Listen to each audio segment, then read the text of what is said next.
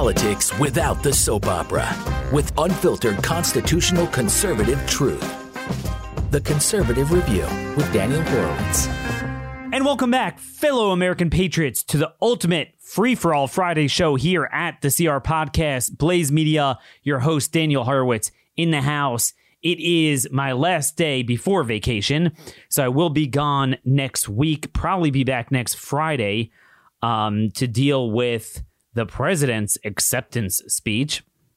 Um, I'm ready to spontaneously combust. I need a month vacation.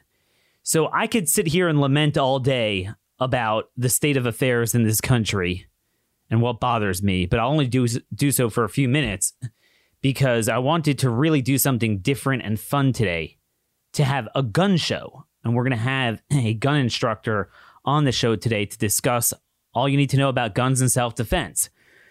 But I just want to add one quick thing on the Democrat convention, Biden's speech. You know, everyone's going to focus on the superficial aspects, but there is one important thing, one important note that the media is not wrong about, but for a different reason. Everyone's obviously talking about, oh, how presidential he sounded and it was great. Um, because Republicans created this uh, expectation that he is isn't is not even lucid, and I've been saying all along, I don't know what Biden has and doesn't have. There's something off with him, but the notion that you're going to win this election when you're the incumbent and saddled with the worst economy, the worst tyranny, the worst anarchy, you could blame whoever you want to blame, but it's on your watch. The notion that you could win that by simply saying, oh, the other guy is senile, you know, that's going to come back to bite you. You need to have a counter message. And what we need to hear from the president next Thursday night is a plan to evacuate from the anarchy and the tyranny. One of the hallmarks, probably the most dramatic part of his speech, I didn't watch it, but just from the tidbits I've seen, I won't watch it, is when he promised to mandate everyone wear a mask, I guess even outside, even though he wouldn't be sworn in for another almost five months. Five, well, yeah, five months till the inauguration. The notion that he would start this in five months is a full admission that this is going to go on forever. That is the president's opening to respond directly to that. To talk about all the things that we've talked about today. If we had time, I would go through all the new research we have on the amount of people, particularly young people, killed from drugs and suicide and despair and depression. The notion that we're going to have two year olds kicked off of flights for not wearing masks. You know, yesterday when I saw that story out of JetBlue, and then the story from Southwest Airlines where an autistic kid was bumped off, and another airline where uh, Robert O'Neill, the Navy SEAL who killed bin Laden, fought for this country like that, was kicked off a flight for not wearing a mask. If this is the country we are now, what's the point of the election? This is Trump's FAA. This is Trump's CDC making these guidelines. Now, it's a little bit awkward. But what the president can't do is gloss over this. Typically, if you're an incumbent, you want to paint a rosy picture. But, I mean, that ship has sailed. There's nothing to paint. So you may as well just speak forward, you know, speak prospectively, kind of gloss over how we got here and why you failed in your first term.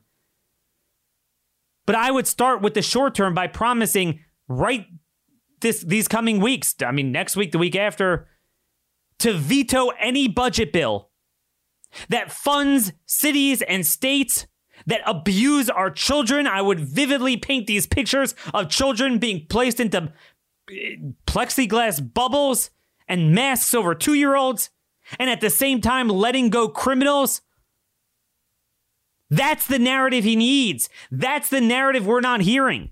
I just saw they're going to have Tim Scott speak at the Republican convention. What's he going to talk about? How he's going to let out more criminals than Joe Biden will? And I just saw, I didn't mention this yesterday, but two days ago, John Malcolm of the Heritage Foundation was appointed to the U.S. Sentencing Commission by the president, or he was nominated. He has to be confirmed by the Senate do you know who was supposed to get that seat on the U.S. Sentencing Commission? Bill Otis. But the phony, fake, loser conservative think tank world beat up on him. And they kind of stopped fighting for his nomination. And now nominated the guy that got the Heritage Foundation to support the jailbreak bill. This guy is going to be sitting on the commission out of the Department of Justice that really sets the tone for sentencing in, in the United States. At a time when we have a crisis in sentencing with the worst murderers, the worst gun felons being let go, not serving any time. And the Trump administration appoints a man who thinks that they're serving too much time. I mean, what, what am I supposed to do with this? What am I supposed to do with this? I can't want this man to win more than he himself wants to win. And when I say winning, I mean A, winning the election, but you have to have a narrative to win it with, but then making the election victory worthwhile and meaningful and not turning around and validating everything the left wants to do. I mean, a lot of my colleagues were, you know, appalled. Oh my gosh, look at Biden talking about a mandate but you know what? We essentially have it in 90% of the states by almost every Republican. Either they mandate it or they tacitly allow localities to go and do it and don't do anything about it. So, what's the difference? I mean, at some point, if anything, I'll be honest with you. Again, I'm not cheering for Biden to win, but I'm just saying if Biden were to push this and win, at least in the red states, they would actually push back because it would change the whole political dynamic of the mask wearing.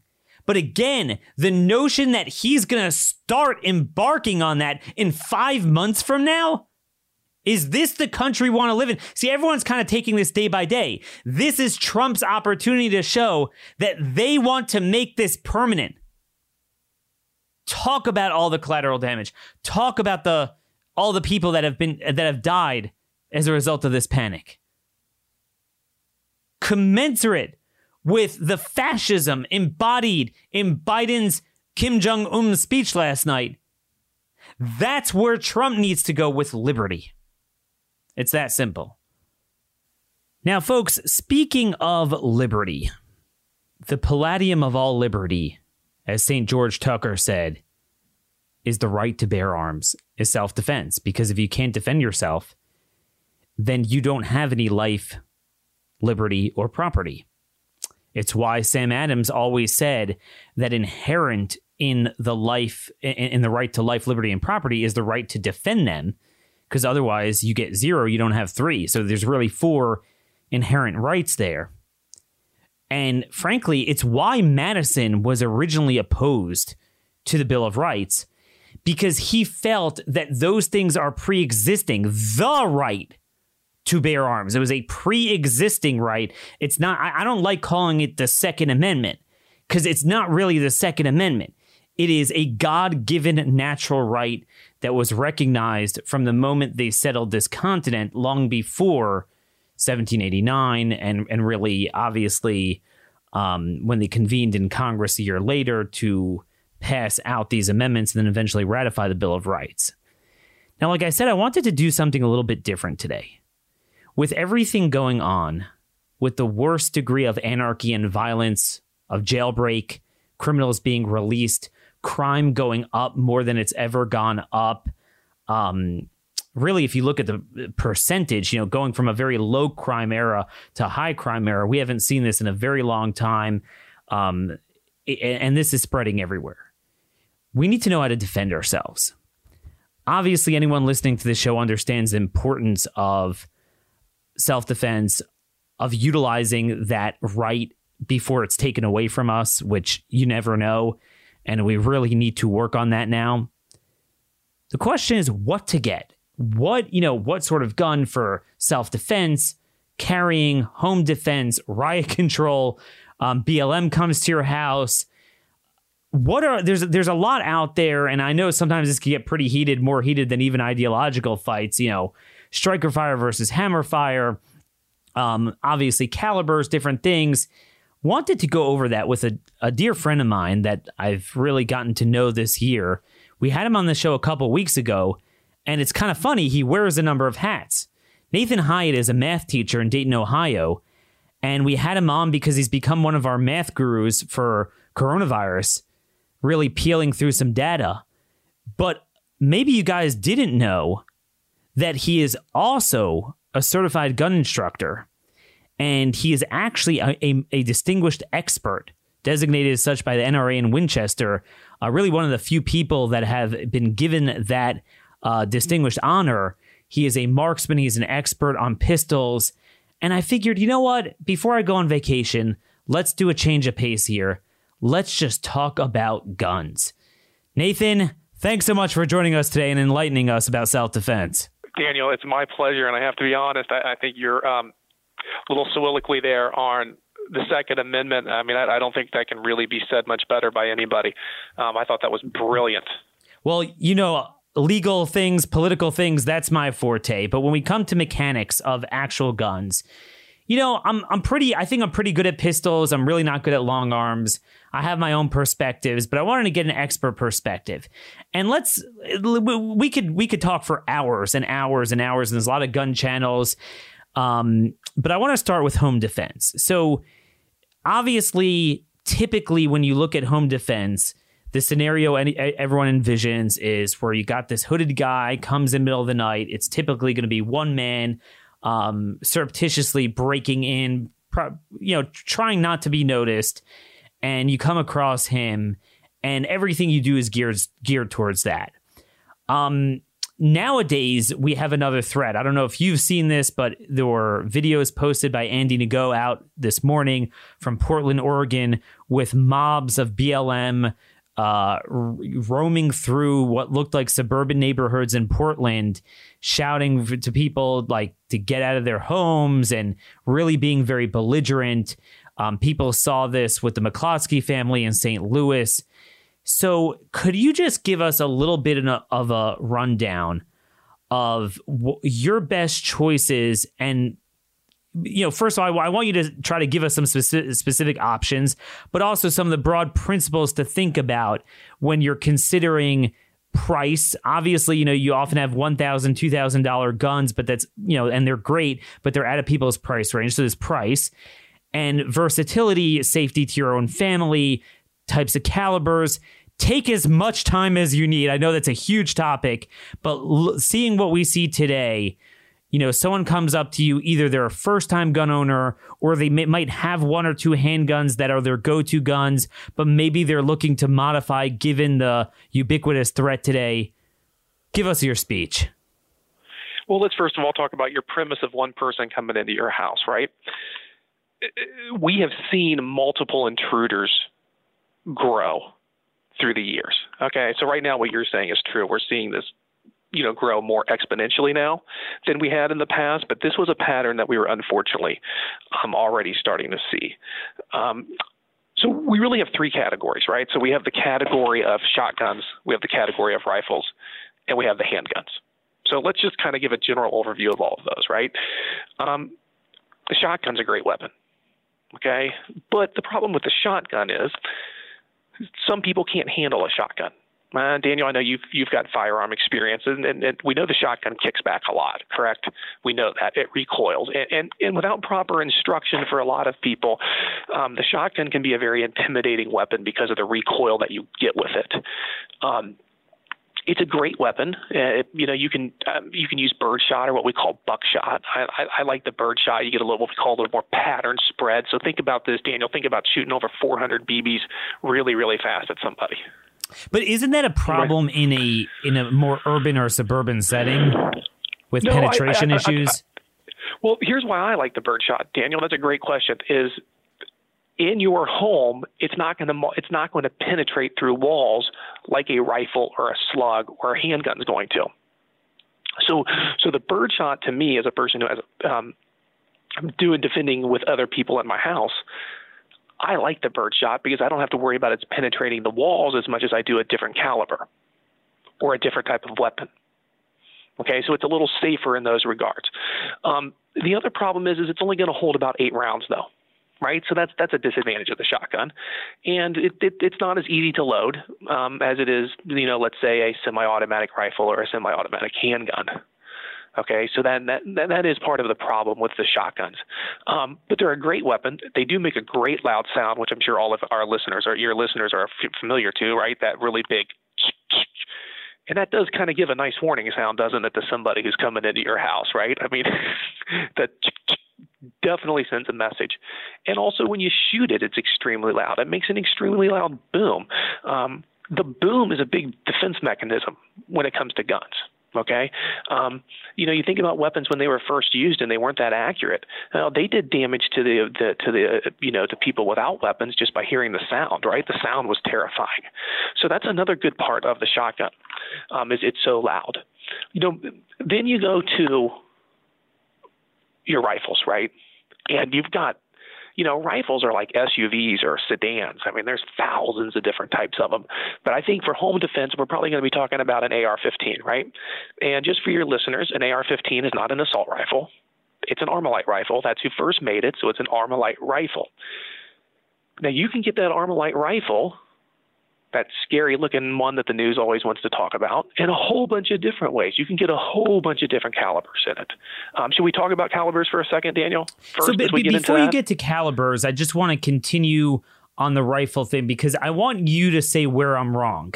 In, in any given thing. So my premise is I, I, was always a handgun man for home defense, and we'll talk about different types of guns. I'll I'll reveal what my home defense gun is, but my issue is I understand like the the Freedom Ordnance makes um and there's a lot of them, but Freedom Ordnance I know they make it eight um eight inch barrel kind of pistol caliber carbines. You know this hybrid between a handgun and a um a rifle. You might call it a long barreled handgun. Uh, but like the 16 inch barrels of standard rifles, isn't that too long to be versatile enough for um home defense at least inside your home you know inside the actual dwelling if someone breaks in? You know it depends okay? If you're going to be maneuvering a lot obviously a 16 inch barrel compared to let's say like a 12 inch barrel or a 10 inch barrel is going to be harder to use correct? It just it's longer right? But with that length though daniel comes with a lot more accuracy. But but isn't this short you know close quarters fight you know, you're not picking off someone on your yard, or, you know, you have a big estate or something. I mean, assuming we're not talking about that scenario. So that's that's what always concerned me about that, about using that as my go-to weapon. That goes back, but that goes back to what kind of caliber and what kind of ammunition you put in it. Got it. Okay, so yeah, let's let's get to caliber. So you know, well, I mean, you know, you got all these calibers out there, right? I mean, you got tons of them, and each one's designed for something a little bit different, okay? So if you go to your AR 15s, you're going to see people who have them in a 9 millimeter, which, as you and I both know, is a handgun round, right? Um, you're going to have a um, also chambered in a 22, which I wouldn't recommend for home defense. That's going to be a really light round. You're going to have the 223, which is a much more powerful round. Um, that's the round that the military uses a lot. Okay, and then my personal favorite for inside the home is called the 300 Blackout. I love that round. I, I think the 300 blackout round. Matter of fact, the special forces are now starting to change to the 300 blackout round. So when you're looking at close quarters, I think it's a beautiful round to use. But you have all these options, right? And, and listen, you know, sometimes we're just splitting hairs, right, Daniel? I mean, it's oh yeah, better to have the weapon than to not have the weapon, right? Um, but but you know, so like like your two two three round, you know, you know that that's a 300 round, 300 yard weapon you know, if you have the right ammunition in that 223, right? And some I've seen people take it out to six, 700 yards. But it also can be a great weapon inside your home. Okay, with the correct round. Like I use, I have like a some people. Now here's the thing about calibers, right? You got to remember this, Daniel. It, it's like arguing. Um, Ford versus Porsche, right? There's going to be people arguing both sides of this all the time. I personally use a varmint round in my 223 for home defense a little lighter, won't penetrate my walls as much, if that makes sense. That that's kind of what I'm looking for. Um, so you have all of these choices with the AR-15, right? And you can get, like you said, you can get like that eight-inch barrel, you can get that 10-inch barrel, you can get that 12-inch barrel, you can get that 16-inch barrel, and that depends on what you're comfortable with and what your state laws are. So let's not forget, state laws can dictate what kind of barrel you can have. Oh yeah. Uh, um, the beauty about the AR-15 though is you get 30 rounds. Which which you would have laughed at in the past, or some people might have laughed at, but now, I mean, so so you're saying you got you know, let's forget about the robber, the typical traditional burglar scenario. You have a BLM riot mob outside your house, walking down your block. You want to get together with a few buddies and defend yourself, like we've seen. Your your go to would be an AR-15 my go-to would be an AR-15, and if I, if I can just, I don't know if I'm allowed to. And if you this. could tell us, do you have any favorites within that? Well, yeah, I, I now have a. Um, actually, it's on order. I'm waiting for it, but I already know what my favorite's going to be. Is I, I have a, I have the Daniel Defense. I believe it's coming in the 10 and a half inch barrel, um, 300 blackout. Ah, 10 and a half inch barrel. So, I mean, isn't it true that you do need a shorter barrel for riot control? Uh, you know, I, I don't want to say that. Mm-hmm. I, I just went with the ten and a half there. You, you, you know, you, you know, once again, it's kind of like arguing: Are you going to put mustard or ketchup on your hot dog? Right? I think that's just a little bit of you know personal preference with people. And as you know, being a part of the gun world, n- nothing can. We we could sit here with gun people for 13 days, right, having this argument, and nobody changes each other's mind, right? I do like the little shorter barrel for inside, but now don't forget there's some laws about that where you might have to get the tax stamp if you want to get what we call a full stock in the back, or you can get the half stock, you know, like the pistol braces and stuff like that. So people need to be familiar with their state laws and what they can do. No, for sure, for sure. I love the 300 blackout with a red dot on it. I mean, that's just me. Red dot, and and would you say is a night sight um, necessary for home defense? You know, I have guns that have night sights, and I have guns that don't have night sights, and I feel comfortable with either one. I think that comes to personal preference once again. What do you feel comfortable with? Because I just think, you know, I, I don't have it, but it always struck me in the back of my mind. The, the, the typical scenarios is it's dark, there's someone downstairs, breaks in, and, you know, I have those illuminating sights, but, you know, if it's sitting in my safe and I go get it, it's in the dark, so they're not going to illuminate because they didn't have the sunlight on them. Daniel, let me let me give you a little defensive shooting trick when you get into a combat, statistics say when you get into a gunfight, it's going to be within three to seven feet. Are you going to be looking at your sights, or are you going to be looking at the attacker? There you go. There you go. No, that, that, that that's that's that, that that's really a good point. I, I'm not saying that I don't use my sights at times. I do, and and I practice that. Right, that's part about going to the range and practicing. I know at what distance I am comfortable shooting, what we call point shooting. I'm just going to point and I'm going to shoot, and I'm not going to use my sights. I know a distance where I feel comfortable without my sights, and then I know a distance where I need to use my sights. So, you know, and that's something everybody should know. But everybody should be able to shoot, in my opinion, let's say that 10 to 15 feet in without using their sights. Yep. If they get proper fundamentals and they get proper training, they should never have to worry about being accurate in those distances. And, and most people's homes aren't p- totally pitch black so again, you would see the silhouette, you'd see the figure. Um, so so you're you like the Daniel Defense AR-15.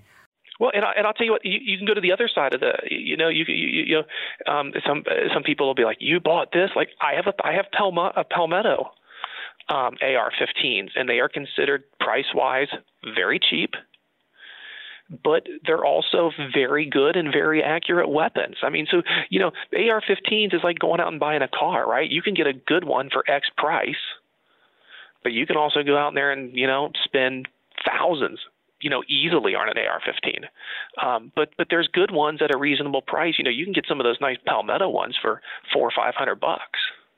Oh wow, yeah. I mean, and that's that's already you know pistol range uh, in terms of a price. So that's that that's a good one. And I wanted to get into price a little bit too because you know, obviously generally speaking in life, we know you get what you pay for. And if you try to go real tr- cheap, you're going to get junk. Now, sometimes junk or relative junk uh, serves your needs. So, you know, correct me if I'm wrong, but I think there's a principle in firearms that so you always have to know is this going to be your top home defense gun or do you want to enjoy it at the range? So let me give you an example. And I want to see your experience on this. So relative I think the last firearm I bought was earlier was earlier this year. This year seems like an eternity. Um, I bought a Canik TP SF Elite. So this is imported by Century Arms. Canik's a Turkish uh, company, and you know, Canik typically people kind of consider as one of those off brands. It's not your your Sigs and your um, you know, Smith and Wesson uh, H and K. It's gonna be it's a cheaper brand, but the TP9 SF Elite that series, the the SF series, seems to be pretty good. And what I loved about it was the fact that it was a striker fire that was advertised as a as single action. It's almost like a single action hammer fire trigger, three three pounds. I love it. It's so much fun because I love striker fire guns.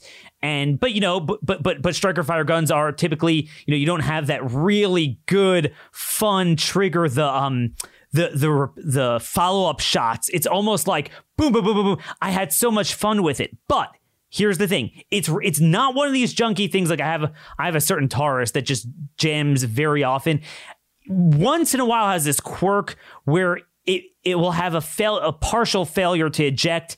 The casing will be kind of stuck in that port there, and it's very rare, but it does happen, and people have given reviews. And again, I'm not trying to trash trash or advertise specific guns, but I'm giving that example that you know sometimes it does have that reliability issue. So look, for fun shooting at the range, that that's not a problem. I'll deal with that. It's that's not a big deal. But for home defense, obviously you want a sure thing. So I use, um, and I want to get your thought on this. I use an H and K VP9. So H- I've carried, I carried, I carried one of those for years. Oh my! So I really am in good company because I felt, and again, no one's paying me to do this. I I wish H and K would advertise with us, but H and K, I mean, a lot of their guns, especially the traditional hammer fire ones, they are, um, you know, could be a thousand dollars, very pricey.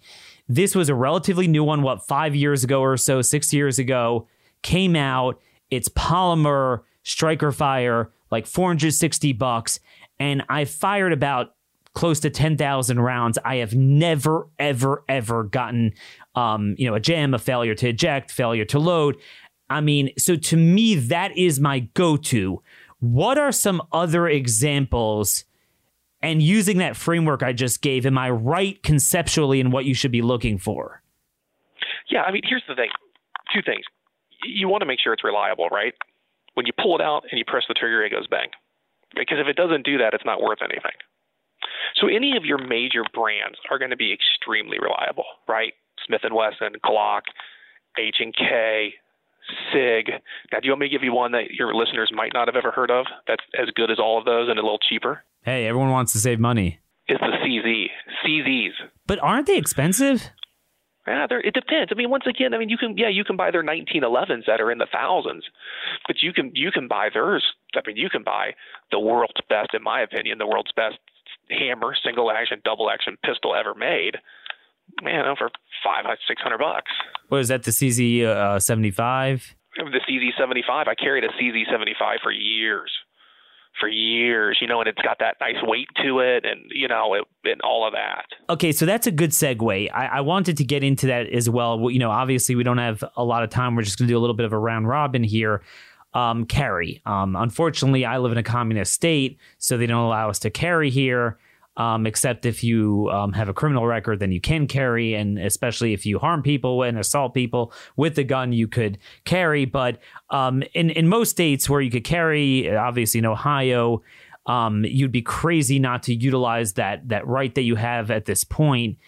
Um, here's what always concerns me, and because you brought up something I found interesting. I hate small guns. I hate them. Um, you will never pound per pound be as accurate with them as you are with a full size handgun. Um, they're going to kick more, even if they're better made. But it, it is the cool. It's the it's the latest coolness. I mean, they're making them smaller and smaller, and it's understandable because if you're going to carry it all day, you want it light. You want it that it doesn't feel. How do you balance that out? Like, I would love to carry my my VP9. I, I love it. I, I don't need something different. every day. I carried it but, every day for but, years. But, ha- but isn't that too clunky? How do you do no. it inside the waistband? Well, you can carry inside the waistband or outside the waistband. I carried it inside. I carried it both ways, to be honest. That's when I kind of converted from outside to inside. I hate inside the waistband, by the way. But but the but but the point is, how do you conceal it properly outside? Wear bigger clothing. You know, it's a little bit bigger.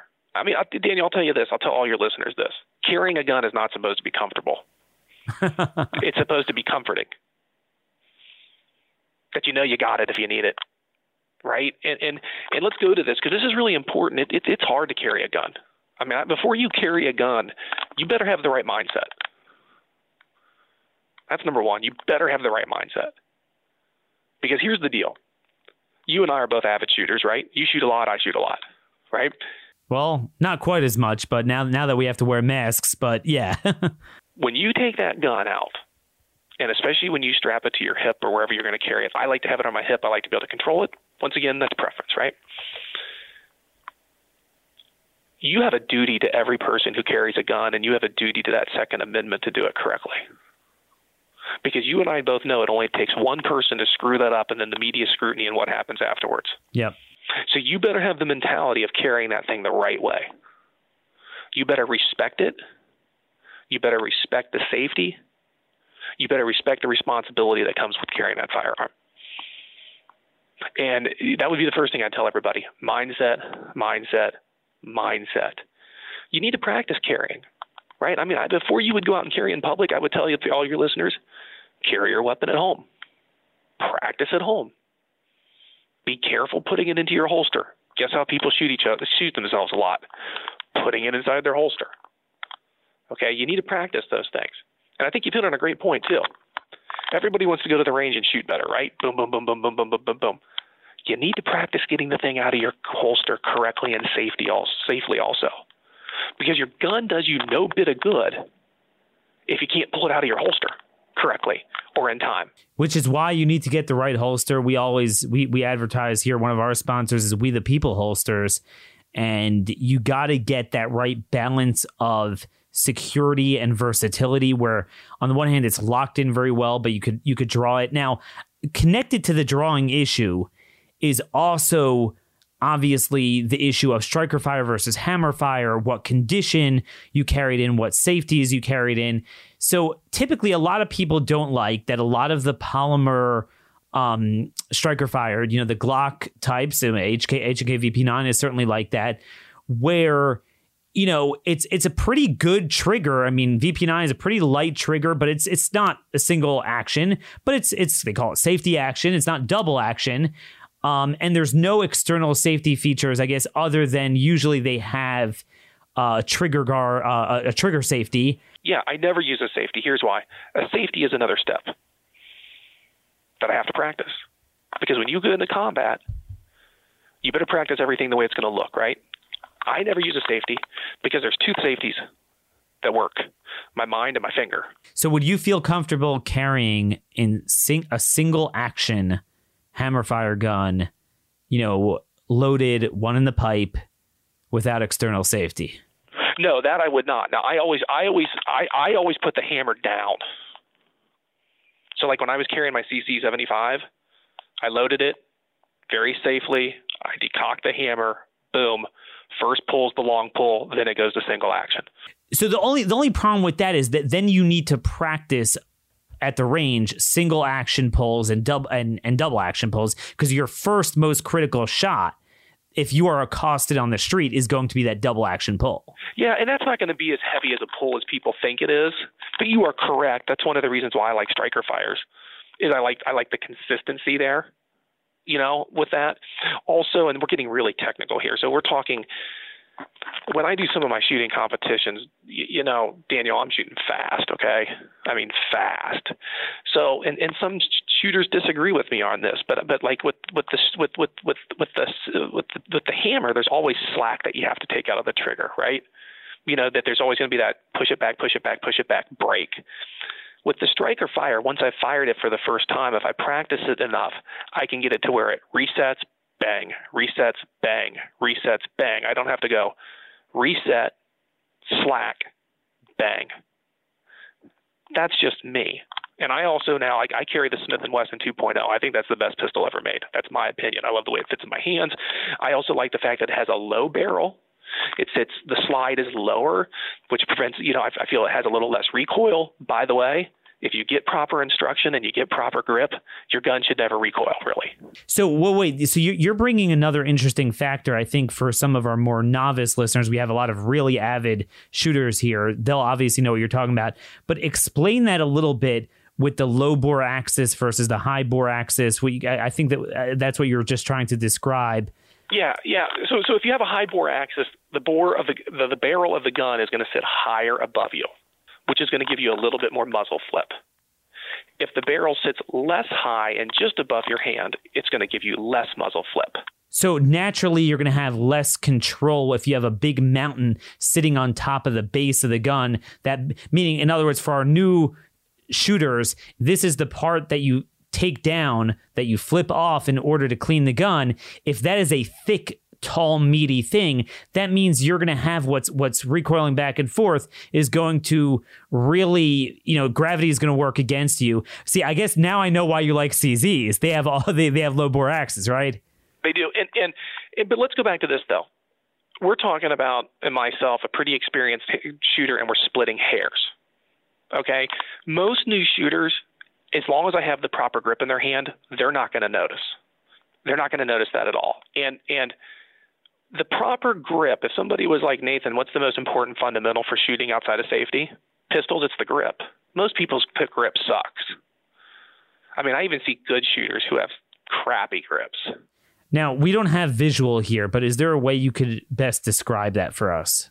Well, yeah, you're going to take your hand that holds the gun, right? The the dominant hand, the one that's going to pull the trigger um, you want to get that up as high on the handle as we can.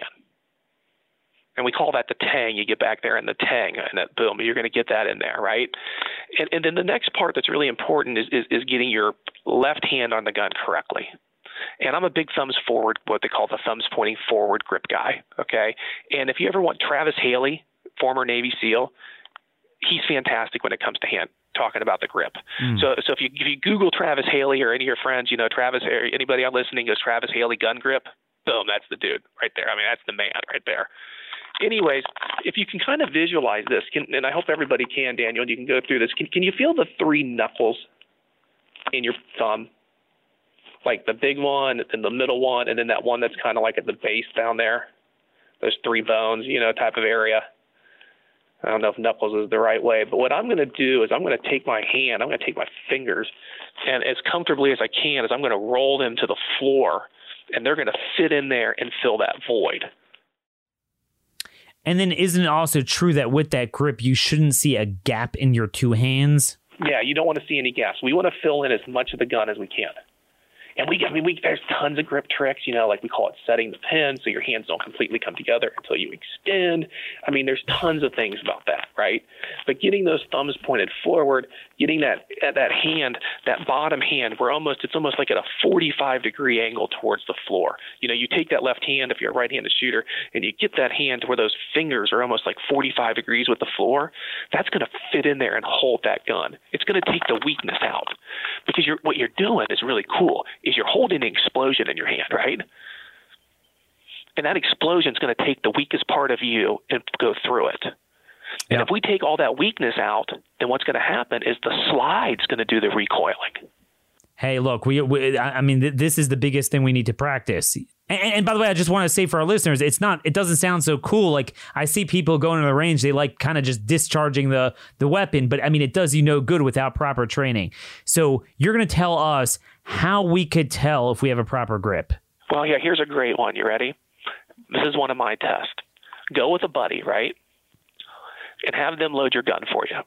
And at some point in time, like they don't load your gun up all the way. They instead of like they they tell you like at some point in time they'll be like, hey Daniel, you got five rounds, all right, boom boom boom five rounds. Hey Daniel, you got five rounds, all right, boom boom boom five rounds. Hey Daniel, you got five rounds, boom boom boom. And then one time they only put three in or they don't put any rounds in whatsoever. So let's go to that scenario. That's a better one because the slide might slide back and you would pick it up. Oh, yeah, but let's yeah. go to the one where they put fakes in, right? Like there's no, there's nothing in there. And if you go and you pull that trigger and you're dropping and pulling your arms down, that means your gun's probably recoiling because mm. you're used to that gun recoiling up. And what do you got to do to get it back on trigger, Daniel? You got to pull it back down, right? Yep. Your gun should not, your arm should not move from recoil. So if you saw a video of me shooting, my hands and arms are very still. That's why I can shoot so fast. There's no movement there. I've noticed the biggest thing when I've trained people, and I'm not. I'm not really qualified to do that, but I mean family members or whatever, just breaking them in.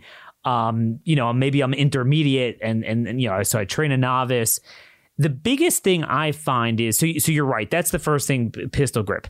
And but but let's say you have a good pistol grip. I find a lot of it is psychological. A lot of the problems. So maybe it's just the noise, the experience. They're scared, and psychologically, they do what you're talking about. Even if you have a good grip, but they'll anticipate a recoil. And right, because you see it on TV and on the movies all the time. right? I mean, seriously. And, and and so the first drill that I do with any new shooter, and and the people I go to the range with sometimes are like, "What are you guys shooting at?" Right? They yell at me, but I don't put a target down the range at all, and I don't tell them to aim at anything. I just tell them to press the trigger and hold their arms and everything steady through the whole process until the gun comes back to its own resting and we shoot again. All right, hold your arm steady and your hand steady. Boom. Boom. That's how I first start teaching people to shoot because here's the deal. If you're pulling your arms or if you're moving or if you're manipulating the gun, Daniel, does it does it matter what your your target is? No. No, because you're pulling it off of it. So the first thing I do when I teach people to shoot, if I have a brand new shooter, is we shoot without a target. First thing, no target, because I got to get the fundamentals right hand still, arm still, pull, boom. Hand still, arm still, press, boom. Hold it still throughout the whole process. Then we start to introduce targets and sights and stuff like that. But if you've never shot before, you do not want to aim at a target right away. Because if you're pulling and you're jerking and you're doing all this stuff, it doesn't matter. And I do think that the trigger pull is a very highly overrated defensive shooting thing. I think it's kind of a highly overrated skill. Interesting. Interesting. So you're saying it's all the fundamentals, it's all in the grip. Once you have that, it goes like butter. Um, if you if you've learned that properly. So I want to mix together what you're saying about hand grip going back to a carry weapon and you said your choice, at least currently, is the Smith and Wesson. Is that the M&P 2.0? Yeah, yeah, the M&P 2.0. That's correct. M&P 2.0. Okay, so that is like most carry weapons. It's a small weapon, and what I always struggle with personally is that with the small weapons, I feel I can't get that good grip because there's not enough gun to to grip. So how do you train with that? Okay, mine's a four and a quarter inch barrel, so it's not like the Shield. It's a bigger one um, it's it's it's not full size, but you know it's four and a quarter inch barrel, so it's it's like your VP9. So so you don't have the shield, but let's say you do. Is there a good way to train when you have the bottom third of your hand dangling down? I try to get a grip extender, a magazine extension mm-hmm. that has the grip extender, so I can get the put my pinky on it. I won't carry it if I can't. Wow, that's just me personally. I'll go to a bigger weapon. I know some people disagree with me.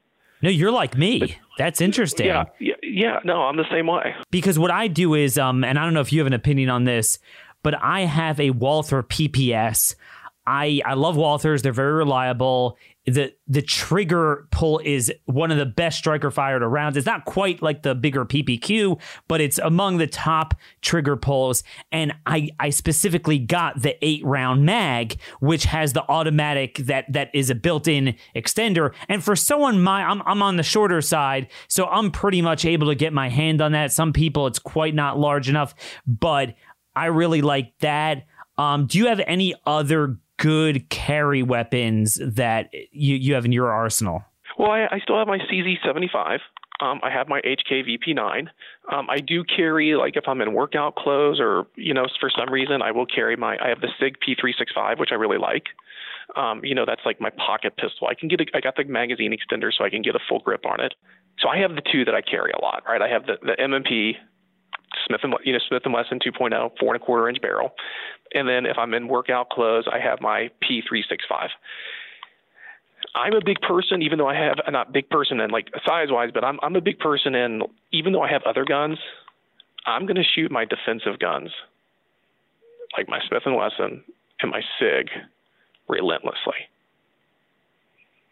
And like when I go do my IDPA competitions and stuff like um, my, my International Pistol Defensive Association competitions and stuff like that, I'm using my carry gun. You know, I'm not I'm not there for best score. I have a fun. I'm trying to get the best score I can, but it's also training. So I'm a big believer in whatever you're going to carry is what you're going to do most of your shooting with. Wow. That that that's interesting. So you're not into segmenting this too much, saying, "Hey, I'll have this gun for that." Um, for other things, that no i think that is very fascinating because once you become proficient in something you know that should be your go-to now at the range so it, could you give our listeners some sort of advice for best practices in terms of drills because i think a lot of people they get a little bored you know it's kind of dry okay i do the same things. What are some good drills to do both in terms of you know starting at a low ready and also in terms of draw shooting if you're able to do it in your indoor outdoor range sometimes you have to qualify. And you know what what are, what are some of the best drills that really you know put more fun in it and also make you more proficient both in terms of muscle memory and accuracy? Okay so i'm working on three things okay i'm working on my grip okay and and, and i'm going to do different drills. Like for me i shoot the little one inch circles at like 10 feet. That's probably going to be too small for most people so you maybe you just start with a target. But i'm going to shoot 25 30 rounds where all i'm doing is feeling my grip. And then i'm going to shoot 25 30 rounds where i'm working on my eyes. My eyes are on the target. I'm just i'm shooting at that defensive level eyes are on target eyes are on target eyes are on target then I'm going to work about 25, 30 shots, working my trigger pull. You know, just trying to get a nice, smooth, flat finger, boom, boom, boom. Even though I know in high stress situations, my trigger pull's not going to be like that. Or if I'm shooting fast, my trigger pull's not going to be like that. Still going to try to work in some muscle memories. Once again, if you go to Travis Haley's website, your people can Google it. He's got some great training exercises out there, and I do a lot of his all the time. I do a lot of his drills um, just you know working on those fundamentals, fundamentals, fundamentals. And the other thing I try to work on too, which has been kind of new to me over the last year and a half, I would say, is when I'm shooting really fast, I'm working on rhythm. You know, so I'll start out like bang bang, bang bang, bang bang. Bang bang, bang bang, bang bang, bang bang, bang bang, and I'll work my speed up.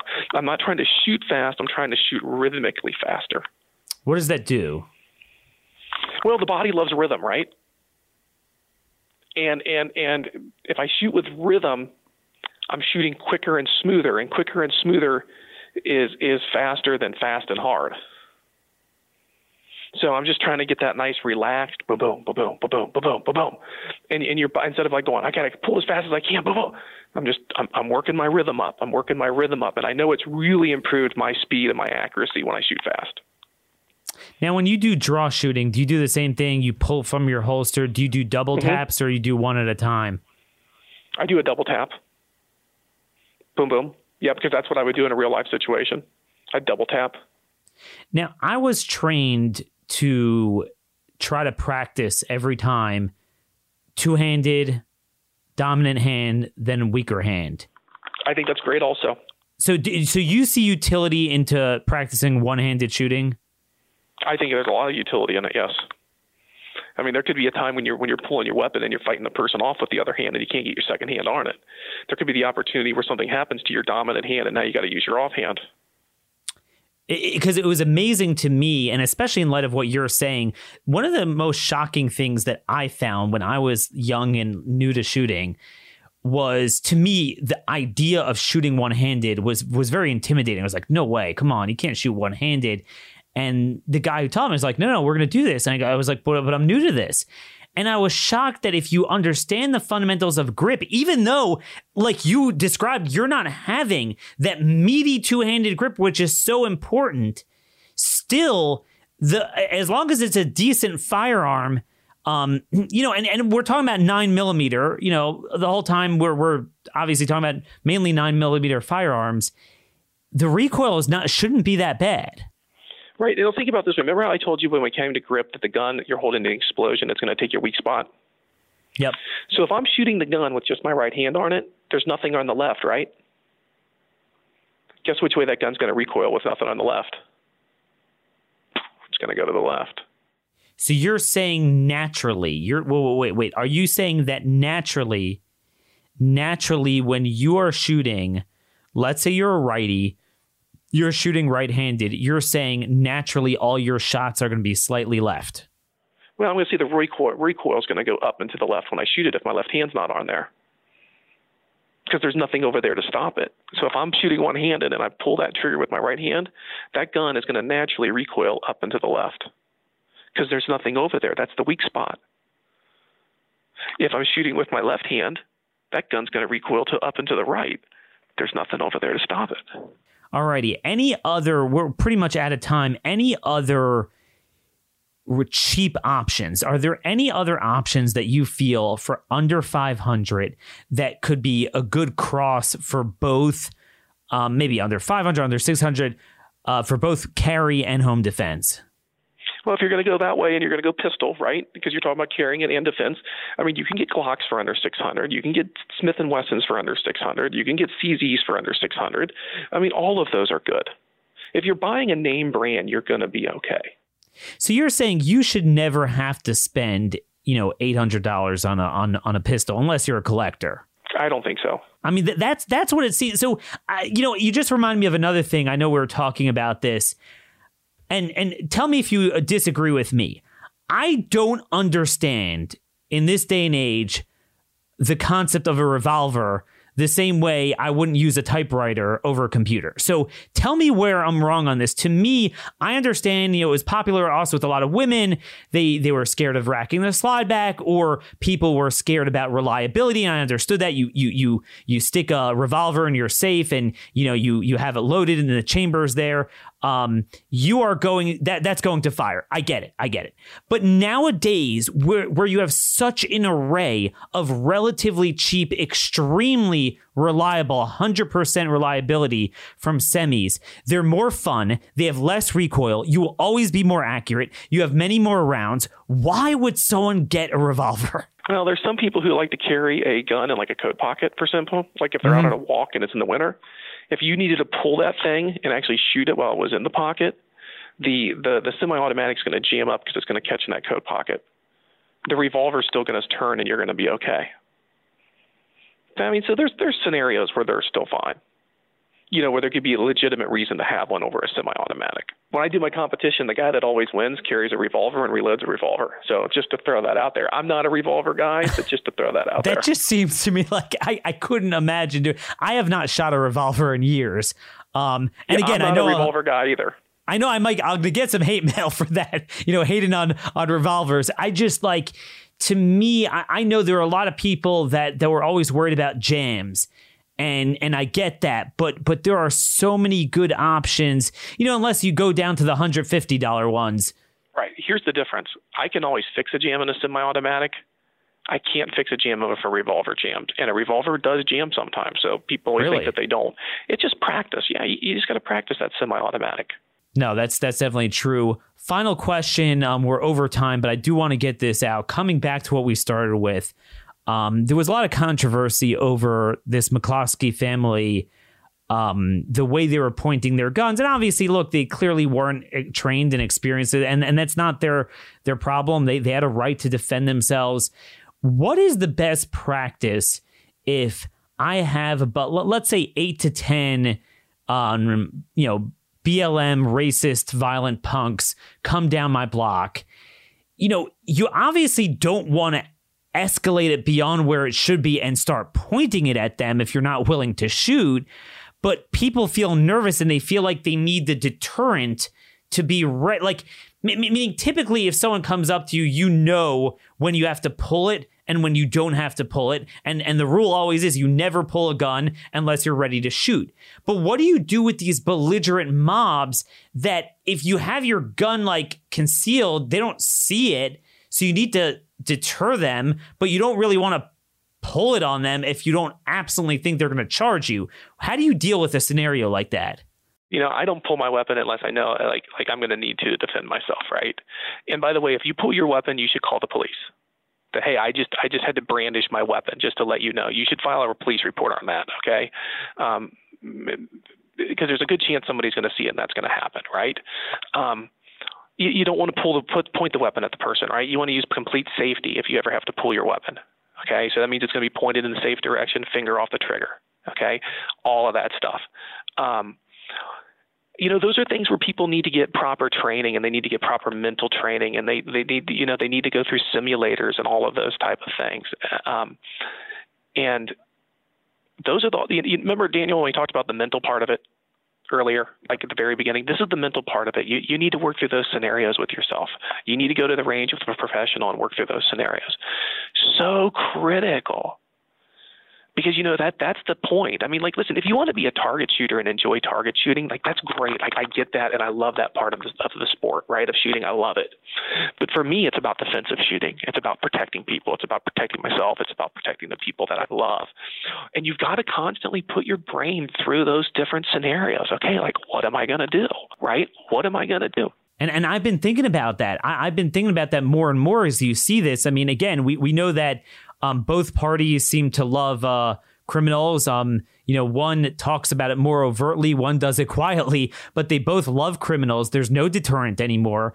Um, they're actually encouraging them as if they're, uh, you know, both. We, we, saw this with Tucker Carlson and the Republican senator uh, from Indiana, Michael Braun. He supports. Uh, uh, BLM. He thinks they're a good movement. I mean, this this is the problem we have. They're extremely emboldened, and you have you have large crowds. It's not one individual. And so my question is, I mean, again, picture the McCloskey scenario. I'm sure you've seen the video.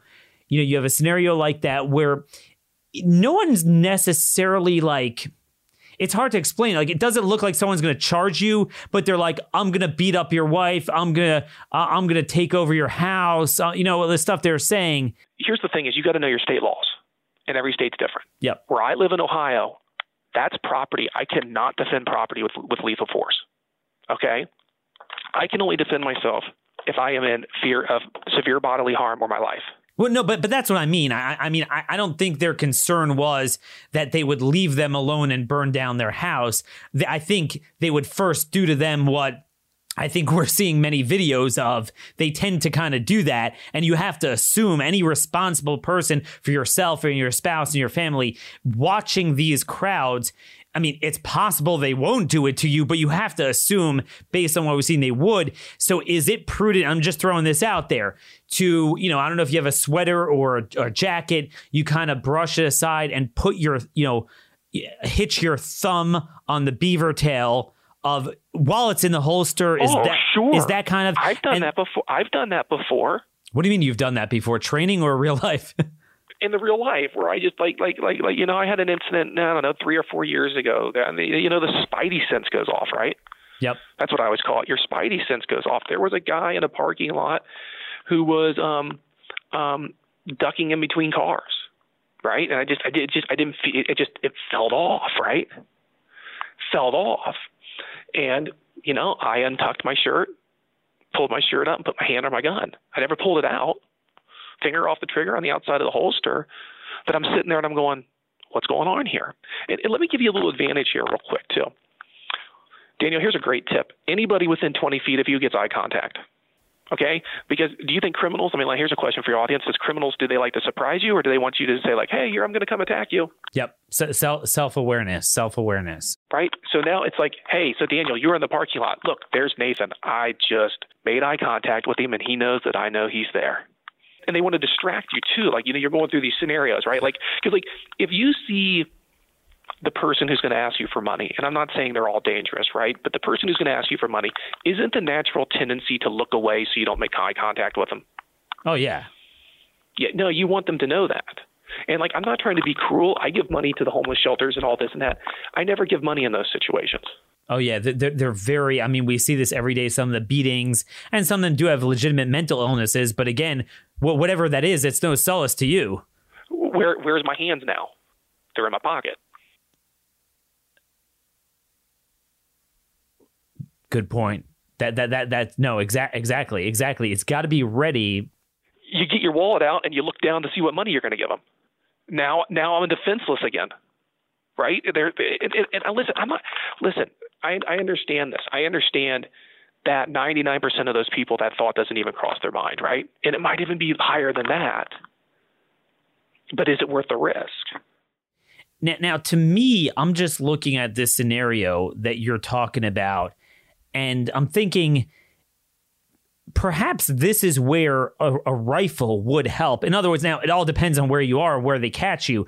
But I'm saying, let's say it's at your home and you you're one of these scenarios where you know the blood libels matter antifa coming down the block And oh, that's Rifle City, baby. You know, so to me, because to me, well, not just from a, a, strategic standpoint, but also from a deterrent, because to me, that's a more natural position. You come out on your porch.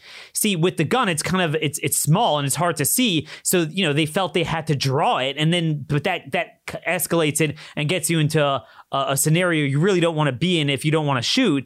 Whereas if you come out with a rifle slung over your shoulder properly, where you could easily get into the ready position, that doesn't that have a deterring effect to a certain extent without necessarily escalating it? Sure. Now that here comes your state laws, though. Are you ready? This is where things get tricky, Daniel.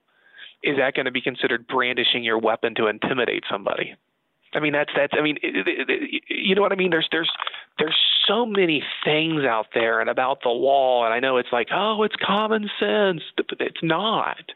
You need to study your state laws. You need to study those in detail, right? Because certain places, it's, it's like, for example, here in Ohio, my dog, I love him to death. I mean, I love that guy. If somebody attacks him, I can't use my gun to defend him. He's considered property in Ohio. Well, I mean, I would say some of these laws need to change. I I would agree with you. Yeah, and I'm not saying that I still wouldn't because you know the saying, right? Better to be tried by 12 than carried by six. Oh, for sure.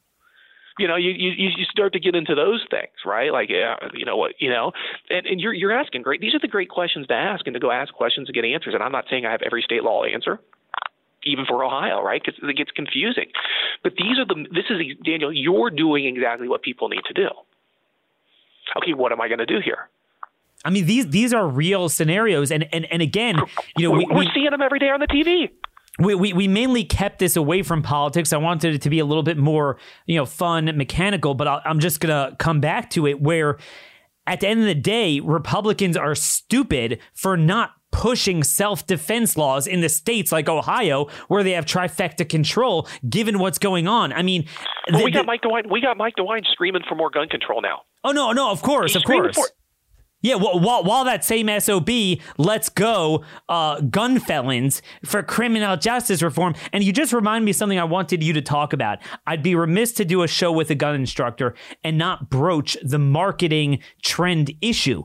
In other words, I was making the point that, you know, nothing motivates people like fear. Now, I think it's harming us when it comes to the, the coronavirus stuff because it plays on those emotions and that harms us.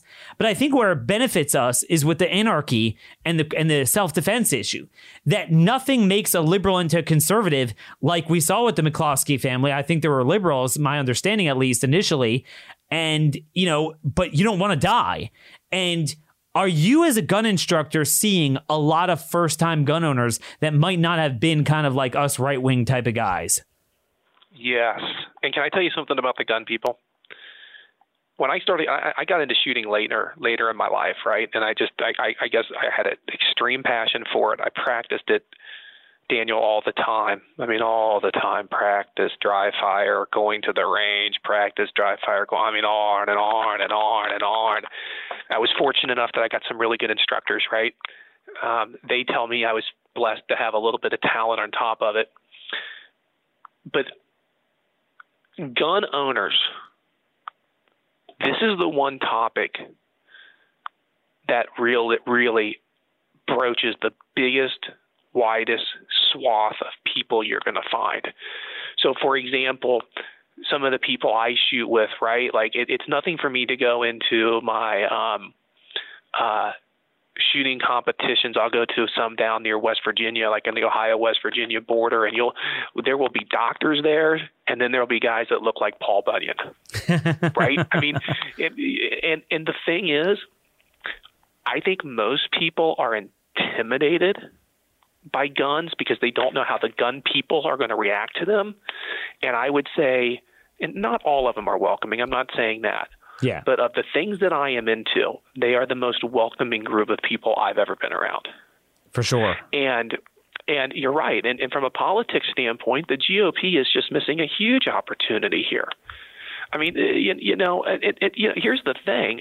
I, you know, I've always argued, man, if we really want to stop all these people from getting murdered, maybe we should make murder illegal, right? I mean, because that'll stop it. Well, it's actually not really illegal. I mean, it depends why why you're committing it, but yeah. We had that in Maryland. I did a show with the sheriff in Frederick County where if if you're of a certain ilk, um, and the victim is of a certain ilk, and um, and especially if you're under 18, it is essentially not illegal. But yeah, right. I mean, and, and, you're right. You know, you go back to COVID. I, I truly believe, and I know you and I have had these discussions off the air that we're going to look back eight to ten years from now, and COVID's not going to be the biggest societal impact that we're going to have. It's it's going to be violence and murder and crime um, from these times and what's going on and and, and what's growing. And it, it's it, it, you know the Second Amendment there has several factors for me, right? It it it has the protect us from our own government, correct? That's one factor. Oh boy, do we it's see that the, today? Yeah. Right. We see the protect us from foreign invaders, correct? And protect us from other citizens. And to me, it's it, to me that the first the, the Second Amendment has those three factors to it, right? It's those three things. It protects us from all three of those. And we had a long period where we saw crime declining and, and violent crime declining, and, and, and but now it's going up again. And you know we're going to need that, and, and we're especially going to need it. You know, I, I think, you know, I guess I find it interesting. You know, um, I give you a little snippet from my local paper, right? So. Um, they did a story when people were um, protesting Dr. Amy Acton here, and they said um, uh, people were marching at her house carrying assault rifles. And by the way, it's not assault rifles, as I said before, it's Armalite rifles. But here's what I found, Daniel. There was not one picture of a person with a weapon. Like you think there would have been a picture, right? There was never one picture of it. But then I saw a rally of, you know, a BLM rally, and and it, you know, and it said, um, um, it had a picture of guys with ARs, and it said, "Here's a group of people with um, long rifles." and you know, you know, and I just I, I just chuckled to myself, and I was like, man, boy, are we point, point, uh, painting a different picture here with our words, you know, and and and what it looks like, and um, it's scary times right now. It, it, it really is. It really is. And, and, and again, you know, when you talk about the laws and everything, if you are up against politically protected criminals, that have a history of gun felonies and, eh, but but you know you try to defend yourself you're going to have issues but again like we said you'd rather be tried by 12 than carried by 6 and i think that's what this is all about just getting proficient it and you got to do what you got to do um, and and these are pretty unprecedented scenarios we're seeing but i think you know as as a gun instructor you you you do want to teach certain de-escalation um, but at the same time, I think we need to recognize the reality that you have to assess who is confronting you. And if it is one of these BLM mobs, now I'm not saying that's the only thing. There's a lot of just random crime going on because a lot of the jailbreak and these career criminals were let go. But you get one of these mobs, I mean, you cannot assume you could talk your way out of that. I mean, no, that's a, like, let's be honest, that isn't that just about as scary a scenario as you can get. Yep and and you know and you know I, you know where I live we we had the protest and stuff and you know I live in a town of like 10,000 and we have three police officers and they're great on duty and and and for a town of 10,000 to have three on duty at all the times is is, is an incredible number and you know and my neighbor a very person who lives in my neighborhood, I should say, um, very ignorantly said, "Well, it's a good thing the the, the police won't allow anything like this to happen to us." well, eh, eh, those three people aren't stopping that. Oh, like, no. I mean, you know, they're they're not, and and the only thing that we have is the Second Amendment to you know to defend ourselves. Um, you know, and you you hope things calm down without that having to happen. But um, you know, it's important. And and you know, I always tell people who always say like, well, why do you need that AR? Well, did you turn on the news today? Uh. Because there's Exhibit A. Th- th- there is Exhibit A, and and, and you know, I'll tell you, like years ago, even I was like, I wasn't so into the the the high capacity magazine so much when it started. I mean, I was always into it just for convenience, you know, when you're shooting at the range because it's annoying to keep reloading it. But I was like, yeah, you know, for carry, kind of gets it's heavy. You know, the more rounds you have, the the heavier it is. But the more I'm seeing it, like, dude, I mean, you need 50 rounds. Uh, the, the, amount of because again, the problem is uh, more, more and more, and we didn't talk about this, but these type of dudes are on drugs too. Um, so you get a couple of them on drugs, and and they'll come at you if they have a knife or something, and they're not going to stop. Well, you know, here's here's here's the thing too, Daniel is is you're only going to kill a person. Like people don't understand this. Like, your chances of dying if you get shot are really low You know, I haven't read it late recently, but you know, it's like around only 10% of people or 6% of people who are shot died. I'm sure somebody's going to Google to you and send you an article that says it's 13% right now, and they're going to be like, "See, that guy was wrong." But okay, well, you know, but whatever, no, but, but your point is, especially with modern medicine, you know, people, you know, they wind up getting taken to the hospital, and if you don't hit a vital organ right away, then yeah, you're only going to kill. You're only going to kill a person one of two ways: the direct shot to the central nervous system, which is going to probably take them down right away, or they're going to bleed out and even bleeding out, they've got 15, 30. Even if you even if you hit them right in the middle of the heart and they're bleeding out, they could still have 15, 20, 30 seconds to fight for your life. Especially with drugs. Yeah, that's a long time. That's an eternity. That's a long time. So so when somebody so when somebody says, "Listen, why why why, why you carry?" Because I carry 15 rounds and I carry backup every day, extra magazines. Why do you need that? Well, you know, you know, Nathan, you really only need one bullet. Do you really need more than three? I might, but here's what I know. When I've talked to guys who have been in gunfights and stuff, you know, there's something I've never heard Daniel, one of them say. I had too much ammo. Man, I wish. Yeah, God, I just I had all this extra ammunition in my pocket. I didn't. You know, people forget this. That's how Columbine. You know, the the, the armed duty officer ran out of ammunition fighting with them. Yeah, yeah. I mean, the adrenaline pumps, if you don't have a tremendous amount of experience in combat, which almost nobody does, because usually that's going to be your first time, then, right. you know, you're not. You, and, and this also gets back to your advice before on safeties, because what never works in those scenarios are fine motor skills. It's all gross motor. So the notion that you can have your thumb, you know, push down that lever and then pull on the trigger, that's very difficult. Um, which is why, yeah, I, I think you should never use a manual safety for your carry gun. It's got to be a gun in a condition that you are comfortable carrying it without at least that type of safety and external safety. Um, right, and that's why, like, that's like that's why, like, I never use the slingshot you know, to release the slide. You know, some people use their finger, their thumb, and their index finger. That's called the slingshot. Yeah, I often do that. Why, I still do that a lot. That's why I always use the the, the big padding on my thumb or my offhand to, yep. to, to to rack it because you're going to lose those fine motor skills. That's interesting. That's a good point because I need to bone up on that. I, I always do it slingshot. I only started the other way to teach my wife because she wouldn't have enough, you know, hand strength to do the slingshot. And then so, you know, I kind of was doing that a little bit, but it's still not my go to. So here, look, folks, I learned something new today as well. yeah, I, I use the big part of my thumb, you know, and wrap it around. You know, you know how the guys do when you wrap it around and work over top. That That's what I do just because I know that that's always going to work. No, for sure. Yeah, it's it's it's fine motor skills and and uh, I mean this this was back when Cuomo said, "Why do you need ten rounds to kill a deer?" Hey, no, schmucky boy, you need fifty rounds to kill the mobs that you set loose uh, from from prison and encourage and De Blasio and all these guys champion and and embolden as if they have a license to kill. Yeah, I mean you can never have enough ammo for that. I mean you look, they have an army. They they have this is a militia. They have roving militias in the streets and and you know the cops are nowhere to be seen. I mean this is unbelievable where you see them marching in. And again, this is another scenario. I mean we we could go on forever. We're going to have to end in, in a minute, but I'm just telling you like you know my question to you, and I understand you got to be careful what advice you give as a gun instructor, but we live in unprecedented times, and typically you don't want to start something unless you know something happens. And let me get your your take on this typically I've been against the open carry movement. Not not like always, you know, in any scenario, but just, you know, because I felt that it's going to tick people off and gratuitously scare them when we're kind of winning on the issue. But but in the time we live in, I wonder if it's do you believe it's called for, you know, in, in certain neighborhoods to start proactively maybe open carrying? I'm okay with open carrying. The only reason why I like concealed carrying is does he have one? Does he have one? Does he have one?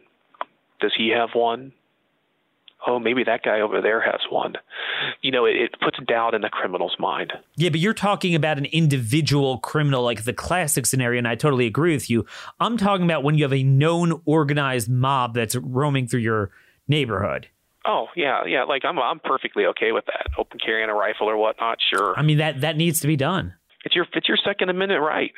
I mean, and, and by, by the way, where I am, that's the only thing you do. So I'm in one of those crazy states where the only thing you could actually do is carry long arm exposed, open, right? That that actually is still on the books. Now now the police here will harass you likely, but it is lawful. I mean, that is the one thing that is lawful. And in fact, here's the irony. So, like, they'll go nuts about it, but the former Maryland Attorney General, when we had the Fourth Circuit case against their, you know, uh, may carry instead of shall carry law, they actually said, well, no, you could carry. You have that option of carrying a long arm open.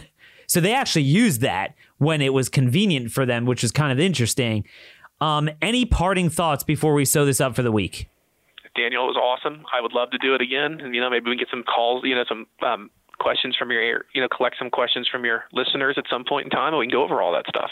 You know, let, let, let, let's do that, folks. Email me at dhorowitz at blazemedia.com. You could also tweet Nathan at Wyatt Sheepie on Twitter. So that's W Y A T T S H E E P I E. That is his doggy that in Ohio he is not allowed to defend with. yeah, and I wonder. I wonder who does anybody know what he's named after? He might be named after Wyatt Earp. Oh, there you go. Okay, I didn't even know that. There you go. All righty. Well, keep us updated on this as well as your COVID math. You could follow him on Twitter. He has a lot of good coverage on the data. Um, very important work he is doing on that. Uh, enjoy your new semester as a math teacher in class. Thank you, Daniel guys, is he awesome or what? I mean, tell me what what what would the Republican Party look like if you had an RNC chair like that guy? How many Republicans do you ever hear talk like that? I mean, he had a command of the facts. That was the big thing when I talked to him. I could tell he was really up. You know, like yeah, I, I mentioned the Denver study from today on cardiac deaths, and he already knew that. That that just recently came out. I mean, he's really up on things, and, and that's part of the problem. A lot of Republican elected officials are just dumb. So the dumber you are, the less you know. The less you know, um, the the less confidence you have in your views, and the more susceptible you are to buying into the lies. But this is where we're at. Make no doubt, we have a crisis. It's a very important point he he mentioned, and it's it's uh really spoken about by this doctor from the Colorado study that you when you look at the excess deaths, you can't just look at the last few months. This is going to be a long-term problem. Meaning even if the panic porn would go away today, which it won't, um, just the long-term damage is going to be unbelievable. In normal times, if you look just at 2018 data, people 15 to 24 are 26 times more likely to kill themselves than die from COVID or die with COVID, as many of them do. But you look at now with the drug use and the suicidal tendencies from the panic porn, do you know how long we're going to be living with that? Has anyone ever thought about this before we lost our collective minds? I guess not. And then and then you have this data manipulation. I thought it was fascinating he was talking about. They make up these numbers. I mean, I don't know if you guys saw, but the Arizona health director was out there literally saying, "Don't worry. Don't worry. We are going to reassure you that we are counting every COVID death." And then she described she went on to describe how anyone who ever tests positive, irrespective of the evidence, they're counted. Like she was bragging about that. So we were overcounting, overstating the COVID deaths, understating, ignoring all of the death and mayhem, mental health, physical health from the lockdown, from the panic, from the disproportionate overstating of the threat level of the virus. And then it comes full circle that we then use those deaths that were the result of the panic porn and the overstating of the fear and the panic and counting them towards the COVID death count to sow even more fear and kill even more people. And then that we can count even more COVID deaths. Rinse and repeat. We live in a sick society. The only way we're going to get out of that is if we grab the power back ourselves. And the only way we do that is by acting more like Steve McLaughlin, by electing people more like him. Again, I'm really touched by that. Um, what my friend Shannon Joy told me about him, she's on the western part of the state in Rochester. I was like, I don't know. I mean, I don't know the area so well. So I was like, oh, so, you know, this is a conservative county. And I looked at it. I mean, you know, this guy doesn't pull any punches, and that's a swing county. It is more often voted for the Democrat. Trump did turn it over by a point. But again, I think there's an important lesson there that there is a trend to catch in people in that part of the world, that part of the, the, the country, I mean. But we're not going to win them with milquetoast republicanism. Anyway, let me know your comments, questions, concerns. D Horowitz at blazemedia.com, at RM Conservative on Twitter. You could follow us on Facebook, Horowitz Citizen Sanctuary, and Miniman Speakeasy. Tomorrow is going to be our last show for a couple days. I'm going to be out most of next week. It's going to be a very special show. Uh, don't miss it. Till then, God bless y'all, and thank you for listening.